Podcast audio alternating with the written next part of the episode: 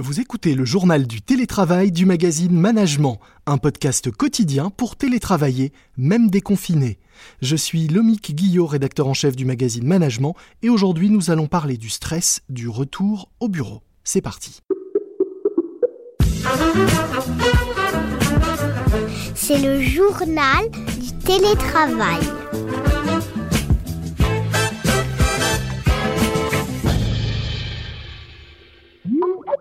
Aujourd'hui, dans le journal du télétravail, j'accueille Pierre Blanc-Sanoun, coach de dirigeant et chroniqueur pour le magazine Management. Salut Pierre. Salut. C'est notre troisième conversation dans ce podcast depuis le début du confinement. On a d'abord parlé de télémanagement et de télémanager, puis des bonnes façons d'appréhender le déconfinement avec son équipe.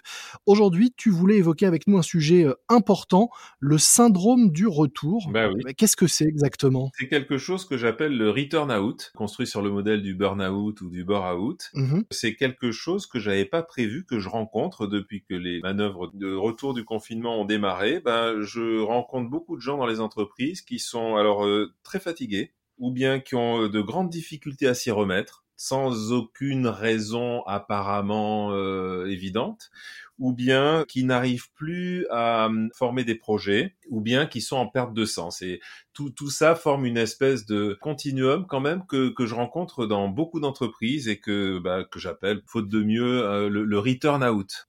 Alors, on disait dans le, le, notre précédente conversation que euh, pour appréhender le déconfinement, il fallait en parler, il fallait parler de ce qu'on avait vécu. Là, visiblement, ça suffit pas alors. Non, non, non, c'est très important de prendre du temps pour euh, reconstruire euh, du, du, sens et du lien. Il faut prendre le temps de réunir euh, tout le monde et de faire ce travail de parole. Et quand je te dis les gens qui sont un peu traumatisés là et qui arrivent pas à, revenir au bureau, c'est que il n'y a, a, pas forcément ce travail de parole qui a été fait par des entreprises où les dirigeants notamment sont un peu angoissés par les pertes de marché, les pertes de chiffre d'affaires, les actualisations de budget et parfois qui ont tendance à dire bon allez maintenant c'est fini les gars faut s'y remettre. remet. Tu vois, faut rattraper le temps perdu et qu'il n'y a pas cette espèce de moment où on va pouvoir euh, ben, euh, rire, pleurer, euh, se réaccorder comme un orchestre qui aurait besoin de réaccorder ses instruments. Donc faut créer un sas de déconfinement comme il y aurait un sas de décompression. Eh ben ouais, je pense que oui. Il y a vraiment, à mon avis, une espèce de trauma social qui est en train d'avoir comme des cercles concentriques qui vont affecter le, la reprise quoi. Alors en parler, on l'a on l'a compris, c'est une étape indispensable et importante, mais on comprend aussi dans ce que tu dis que c'est pas suffisant, c'est-à-dire on peut pas simplement revenir et dire bah c'est reparti comme avant. Il faut ouais. aussi sans doute imaginer d'autres façons de faire ou est-ce que ça c'est un peu tarte à la crème de dire bon voilà, les choses vont changer, on doit faire autrement, on s'est interrogé, on s'est posé des questions et, et on, rien ne sera plus jamais comme avant. Ça c'est intellectuel. Ce qui marche bien, c'est de repartir de l'expérience du confinement, c'est-à-dire que mmh. euh, chacun puisse poser ce qui lui a plu dans le confinement ce qui était insupportable? Donc, on va échanger sur un plan ben, un peu plus émotionnel. Quand, quand, on dit plus rien ne sera comme avant, ça reste intellectuel. Or, l'expérience mmh. qu'on a vécue, c'est dans nos corps, c'est dans, dans le quotidien. Et donc, il y a vraiment ce moment où on va dire, bah, pour moi, euh, ce qui était bien, c'était ça, ce qui était insupportable, c'était ça. Et puis, euh, il va y avoir un peu d'émotion. Tu vois, c'est des trucs sur une après-midi, quoi. Et puis ensuite, on va se dire, bah, où est-ce que j'en suis là, maintenant, aujourd'hui, euh, au moment où je reviens, ou bien je suis revenu depuis 15 jours. voilà où j'en suis. Bah, j'ai encore du mal il y a une dame qui disait j'ai encore du mal moi euh, aller dans, un supermarché. Une autre qui disait bah moi c'est vraiment génial parce que revoir mes collègues euh, ça, ça, veut, ça veut tout dire pour moi. Et ensuite on, on va dire bah, qu'est-ce qu'on fait collectivement? Qu'est-ce qu'on met en place? Euh, quelles leçons en tire qu'est-ce qu'on va continuer à faire? De quoi est-ce qu'on a besoin? Et donc on regarde l'avenir on crée un peu de projet pour l'avenir quand les gens reviennent d'un épisode traumatique, hein, que ce soit euh, soit un licenciement, soit un burn-out, euh, ce qui est important pour arriver à recréer un projet, c'est de faire des petits projets à court terme, c'est de se réengager dans des petits projets précis à court terme. Donc ça, tu disais pour ceux qui ont du mal justement à, à repartir dans des projets, il faut euh, voilà y aller euh, par micro étapes et par micro projets. Oui. Oui, parce que le traumatisme, ça s'accompagne d'une incapacité à produire un, un récit pour l'avenir, c'est-à-dire à produire du projet. Tous les gens traumatisés, ils sont comme face à un mur gris et ils sont incapables de penser leur avenir. Donc tu vas avoir des gens démotivés, tu vas avoir des gens un peu un, un peu craintifs parce que ils, ils n'arrivent plus à se projeter dans l'avenir, tu vois. Et quand on est face à un mur gris, il y a un grand penseur qui a dit il faut déplacer l'éléphant. Ouais, c'est une belle formule, mais euh... c'est de Patrick Sébastien que j'ai entendu à la radio l'autre ah, jour et que je ne pensais pas citer un jour ah, à propos de management. Je vois que le niveau culturel à management est, en, hausse rapide. C'est une belle formule, mais malheureusement, l'expérience que les personnes traumatisées ont du mur gris, c'est que c'est un mur gris. Et c'est très angoissant de, de ne plus pouvoir refaire du projet comme quand on est en, deuil. Et donc là, le, manager, il peut aider comme un grand frère euh, en, tenant, mmh. en, disant bon, attends, on va on va définir des priorités simples, voilà, pour la semaine, on va euh, atteindre tel et tel petits objectifs. Mais je pense que c'est important déjà de pouvoir poser, euh, de, pouvoir avoir ce temps d'échange. Ça veut dire aussi que ces qualités du télémanager dont on avait parlé ensemble en, début de confinement sont également essentielles dans la vraie vie dans ce retour au monde physique euh, et en premier lieu l'empathie. Oui, parce que le télémanagement, il réduit le lien.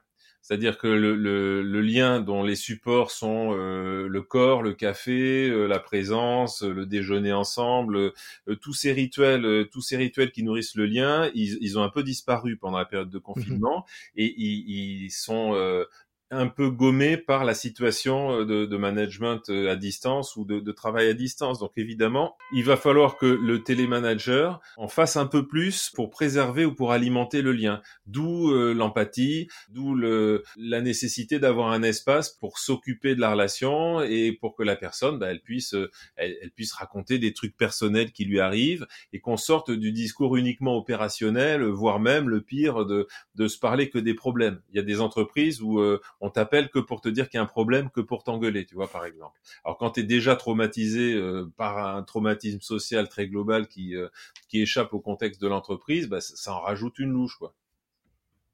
Est-ce que pour euh, éviter ce, ce stress du retour, une solution, c'est simplement de ne pas revenir, de continuer de poursuivre le télétravail comme certaines entreprises l'envisagent de façon parfois massive Non, franchement, je pense que c'est reculer pour mieux sauter. Je ne pense pas que de rester tout le temps en télétravail, ce, soit une solution. L'entreprise, c'est une fiction narrative humaine qui est basée sur du sens et sur du lien. Si tu enlèves le sens et si tu enlèves le lien, il n'y a plus d'entreprise. Il, reste des camions, il reste des usines, il reste des statuts, mais l'entreprise, elle n'existe plus. Alors le lien, on l'a supprimé là pendant la période de confinement. Est-ce que c'est parce qu'on a supprimé ce lien qu'il y a en même temps une rupture euh, de, du sens et une recherche de sens euh, chez les salariés? On n'a pas supprimé le lien, mais euh, le lien en a pris un coup et il a un peu changé de nature. Le vecteur qui peut assurer le lien, c'est devenu un, un, petit tuyau là où c'était une grande surface, tu vois. C'est-à-dire que de, de déjeuner ensemble, c'est une grande surface. De prendre un café ensemble par Zoom, euh, c'est un petit tuyau plutôt.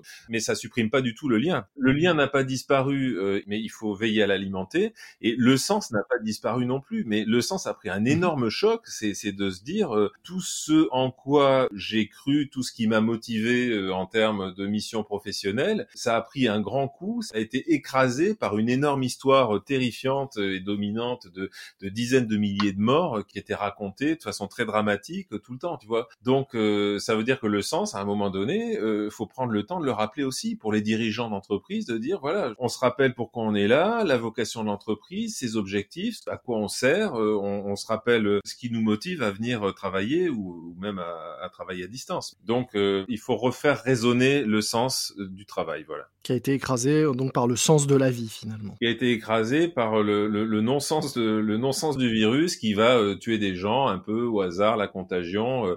et oui, effectivement effectivement, c'est pas le sens de la vie, c'est le non-sens d'une mort qui peut frapper à peu près n'importe quand, n'importe où. Pour revenir à notre télétravail et à, notre euh, quotidien euh, dans les mois qui viennent, quels conseils on pourrait donner à ceux, euh, je disais, beaucoup d'entreprises veulent poursuivre ce télétravail, beaucoup de salariés aussi semblent y être favorables. Quels conseils on pourrait leur donner pour que ça se passe bien et pour éviter ce syndrome du retour ou ce stress du retour, même s'il est partiel euh, dans certaines boîtes bah, Je vais dire des choses très très euh, très très basiques. Hein. C'est euh, prendre du temps pour parler avec les avec les gens, avec les, équipes. C'est leur faire confiance. c'est entendre de quoi de quoi les personnes ont besoin, de quoi les équipes ont besoin, et de trouver des des mariages astucieux entre les besoins des personnes et les besoins de l'entreprise. Donc ça veut dire ça veut dire prendre pas mal de temps pour discuter.